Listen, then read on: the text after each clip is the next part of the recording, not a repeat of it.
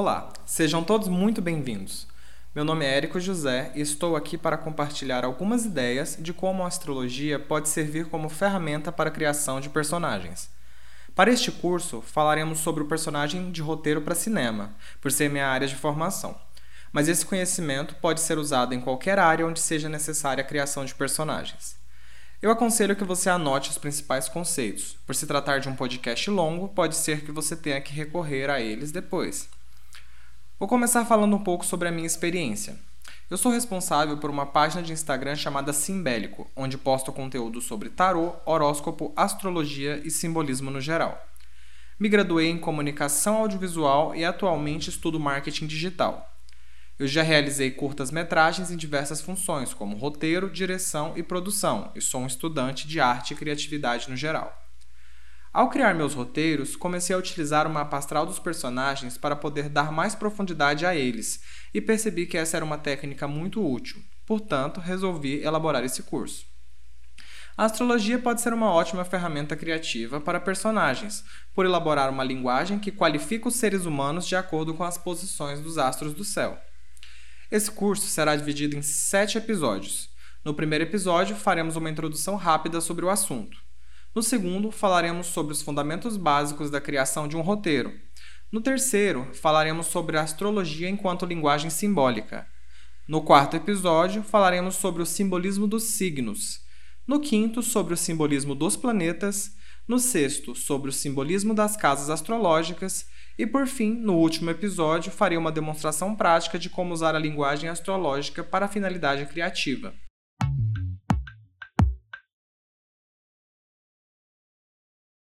1. Conceitos gerais. A astrologia é uma linguagem que utiliza os símbolos para poder determinar como as configurações dos astros no céu irá influenciar na personalidade e no percurso de vida das pessoas.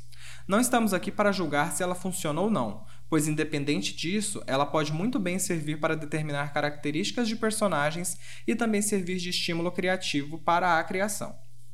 Outro ponto interessante é que o mapa astral pode ser uma espécie de mapa de personalidade para um personagem. A astrologia e a astronomia eram misturadas e constituíam apenas uma ciência. Nessa mistura, ela foi desenvolvida por cientistas importantes como Johannes Kepler e Ptolomeu, considerado um dos astrólogos mais importantes. Quando o método científico se fortaleceu com as teorias de René Descartes, a astrologia perdeu sua validade científica e se separou da astronomia. Ainda hoje, alguns astrólogos tentam dar validade científica para a astrologia, o que eu vejo como uma tarefa infrutífera. A astrologia, ela não obedece o método científico. Seu campo de atuação não é a exatidão, mas a imaginação. A astrologia não é uma ciência, mas isso não significa que ela não tenha seu valor para outros campos, como o autoconhecimento e o pensamento criativo. Os símbolos astrológicos são portas de criatividade e imaginação que são bastante bem-vindas quando estamos investigando o comportamento de um personagem e sua vida.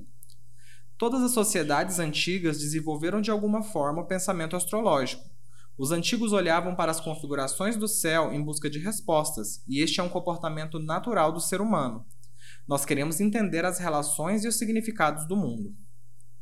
A astrologia clássica foi criada na Mesopotâmia e desenvolvida ao decorrer de milhares de anos. O que difere a astrologia clássica da astrologia contemporânea são principalmente o número de astros a serem considerados. A astrologia clássica se baseia nos dois luminares, Sol e Lua, e nos cinco planetas que são visíveis a olho nu no céu, sendo esses Mercúrio, Vênus, Marte, Júpiter e Saturno. Na astrologia moderna, temos o acréscimo de mais três planetas que foram descobertos mais recentemente, com a evolução das técnicas científicas de observação do céu. Esses planetas são Urano, Netuno e Plutão. Além da astrologia clássica e da astrologia moderna, existem diversos outros tipos, como a astrologia védica, a astrologia cabalística e a astrologia hermética, você pode utilizar a que você se interessar mais, pois todas têm esse aspecto de dar significado ao mundo e às pessoas através dos astros.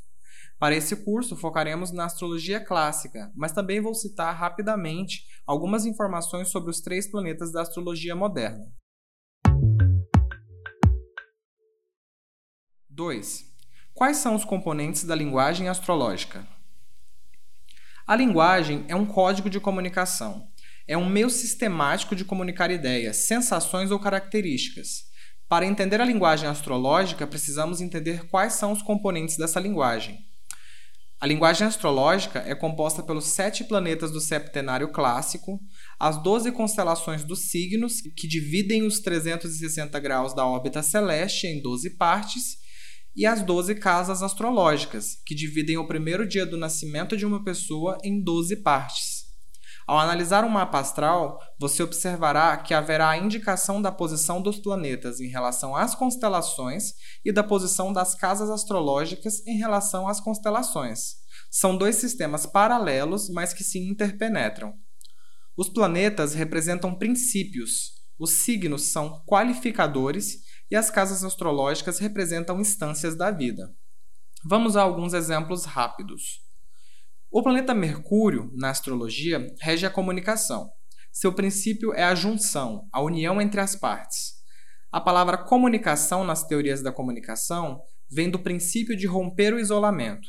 No caso da astrologia, podemos pensar sobre a comunicação consigo mesmo, a comunicação com os familiares, amigos e amores, ou a comunicação com a sociedade.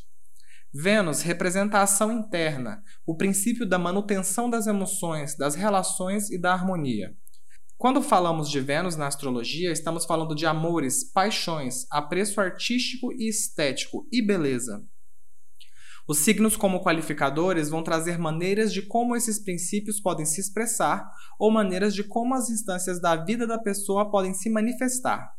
Ares, por exemplo, é um signo que representa a iniciativa, a ação impulsiva, a explosividade. Touro representa a gestação, a estabilidade. Gêmeos representa a pluralidade. Câncer, a origem, o cuidado familiar e assim por diante. Neste momento, estamos falando desse simbolismo de maneira resumida. Mais adiante, falaremos mais sobre esses assuntos. Outro aspecto importante para se destacar é que as unidades da linguagem astrológica são símbolos, por isso, não podem se encerrar em um ou outro conceito, mas sim uma ideia geral. Isso pode parecer vago, mas é por essa característica que a astrologia pode ser uma ferramenta criativa tão poderosa. As casas astrológicas representam as instâncias da vida, ou partes da vida da pessoa. Podemos também encará-las como um desenvolvimento cronológico da pessoa. As casas de 1 a 4 podem representar a infância e a juventude, as casas de 5 a 8 podem representar a vida adulta e as casas 9 a 12 podem representar a maturidade. Alguns exemplos rápidos. A casa 1 mostra a forma que o indivíduo se apresenta ao mundo. A casa 2 representa as bases sólidas do indivíduo, suas condições materiais, financeiras ou sua casa durante a infância. A casa 3 lida com as primeiras relações da pessoa, como seus amigos de infância e seus irmãos. A casa 4 é a relação com os pais e as gerações anteriores, fala sobre origem. Agora vamos entrar um pouco na linguagem relacionada à criação do roteiro de cinema, que será o nosso foco. Três. A linguagem criativa do roteiro de cinema. O que é um roteiro de um filme? Várias respostas podem ser elaboradas a partir dessa pergunta. Para mim, o roteiro é um documento de planejamento de um filme, onde estão as principais indicações e elementos de uma história que será contada em uma tela. É uma descrição prévia das imagens que serão filmadas para compor a história. Entre os principais conceitos para entender um roteiro de cinema estão o personagem e a estrutura. O personagem é quem vive alguma coisa, quem vive a história. A estrutura é como essa história se desenvolve na tela. Se a história é sobre o João indo atrás de seu verdadeiro amor, seu protagonista, ou seja, seu personagem principal, será João, e a estrutura irá revelar quem ele é, o que acontece com ele e como ele fará para resolver seus conflitos e alcançar suas necessidades e desejos. Estrutura e personagem são conceitos de coisas que se misturam, pois a estrutura é influenciada por quem o personagem é, por como ele age e o personagem age e reage de acordo com as situações criadas na estrutura. Uma coisa não existe em separado da outra. Sobre o personagem, duas coisas podem ser inicialmente isoladas: sua vida antes do filme e sua vida durante o filme. Sua vida antes do filme começar será chamada de biografia, e a sua vida durante o filme será chamada de história contada durante a projeção. por se referir a essa porção que vemos na tela. Proponho que usemos o conceito de biografia projetada. Por mais que haja essa separação, alguns eventos da biografia acabam entrando na biografia projetada. A biografia do personagem influencia o que vemos na tela. Um exemplo: se seu personagem passou por um trauma na infância relacionado à água, é provável que sinta medo de nadar ou entrar na água em algum evento do filme. Se teve problemas com a mãe, é provável que ele seja bastante desconfiado quanto às relações humanas, ou procure uma esposa que supra essa carência. Esses são alguns exemplos simples. Outras dinâmicas psicológicas podem entrar em jogo na hora de revelarmos o personagem na imagem. Após compreendermos rapidamente alguns conceitos principais da linguagem astrológica e alguns conceitos da linguagem do roteiro cinematográfico, Vamos falar um pouco sobre como essas duas linguagens podem ser relacionadas e como podemos usar a astrologia para a construção de personagens.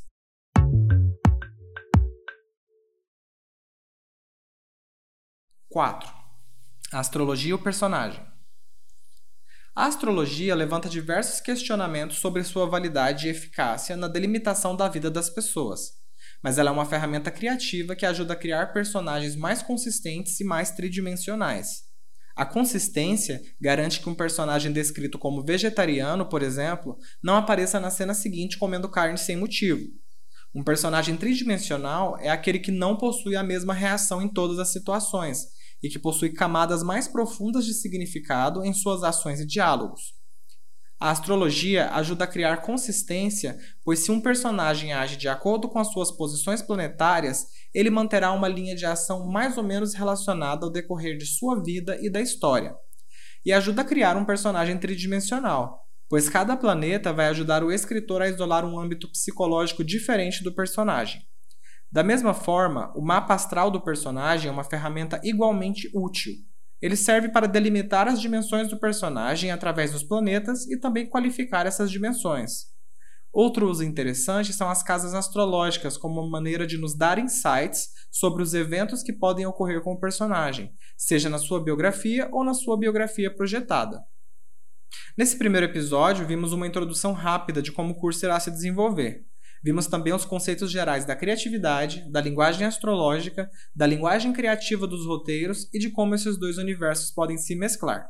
Espero que tenham gostado dessa primeira parte e aguardem, pois vamos continuar a trabalhar nesses conceitos ao decorrer dos próximos episódios. Na próxima unidade, veremos as considerações sobre roteiro e personagem. Até lá! Créditos: Roteiro e locução: Érico José. Produção e edição Marcos Rogério. Captação de áudio e produção Rayane Richelli. Referências: O Simbolismo Astrológico de Oswald Wirth. Manual do Roteiro Sid Field. Story Robert McKee. O Mundo da Astrologia Luiz Rodolfo Vilhena. Teorias do Símbolo Tsvetan Todorov. O Tarô e a Viagem do Herói Raju Bansraf e o livro da mitologia, de Philip Wilkinson, coleção Globo Livros.